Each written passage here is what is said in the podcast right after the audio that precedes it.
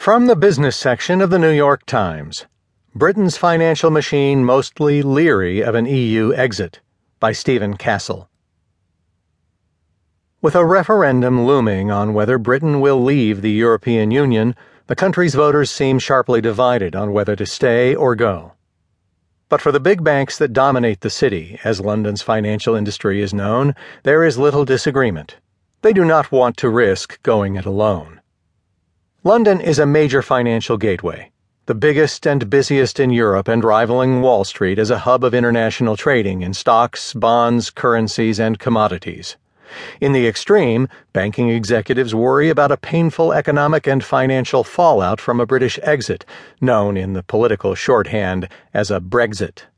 Even without a major shock, it could force global banks like HSBC, JP Morgan Chase, Goldman Sachs, and Morgan Stanley to reassess their European operations, a logistical challenge that would affect the most basic transactions.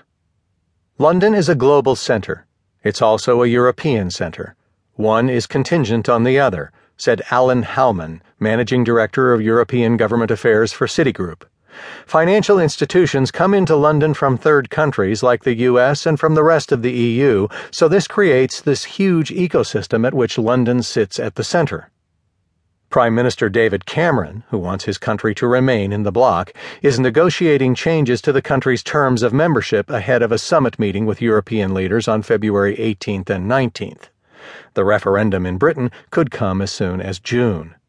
With his counterparts in Europe, Cameron is trying to secure Britain's status in the financial hierarchy by seeking assurances that banks and other firms will not be discriminated against as the Eurozone becomes more integrated. He is navigating a political minefield.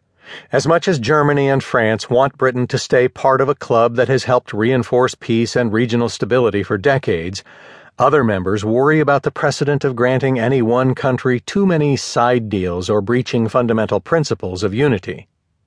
And the big banks are hardly a sympathetic cause, making industry executives somewhat more tempered in their comments on a Brexit.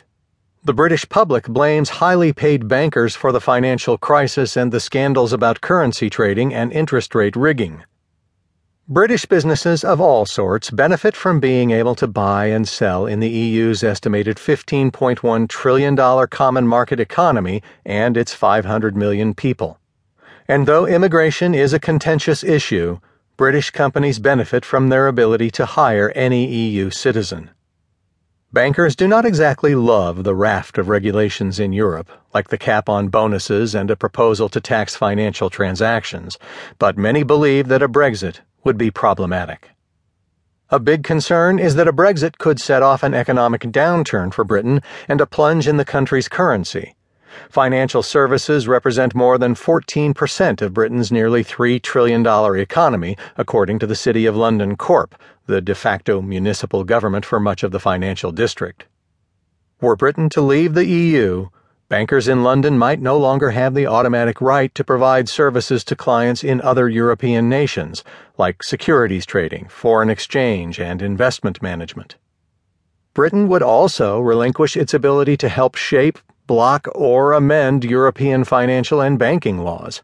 It could be demoted, in the catchphrase of anti Brexit campaigners, from being a rule maker to a rule taker.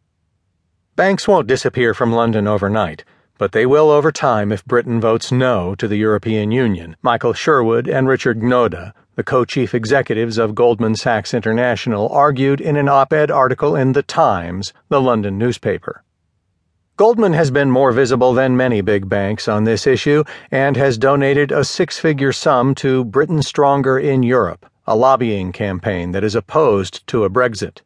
Goldman declined to comment on its donations. Even bankers who operate solely within Britain acknowledge the potential disruptions. Secure Trust, a small domestically focused British bank, has little to gain commercially from the European Union's single market. The bank's chief executive, Paul Lynam, is also unhappy with the way European regulators interpret international rules. He notes, for example, that the EU requires secure trust to maintain capital reserves, cushions against risk, that he says are larger than necessary for an institution like his that mainly serves consumers and small businesses.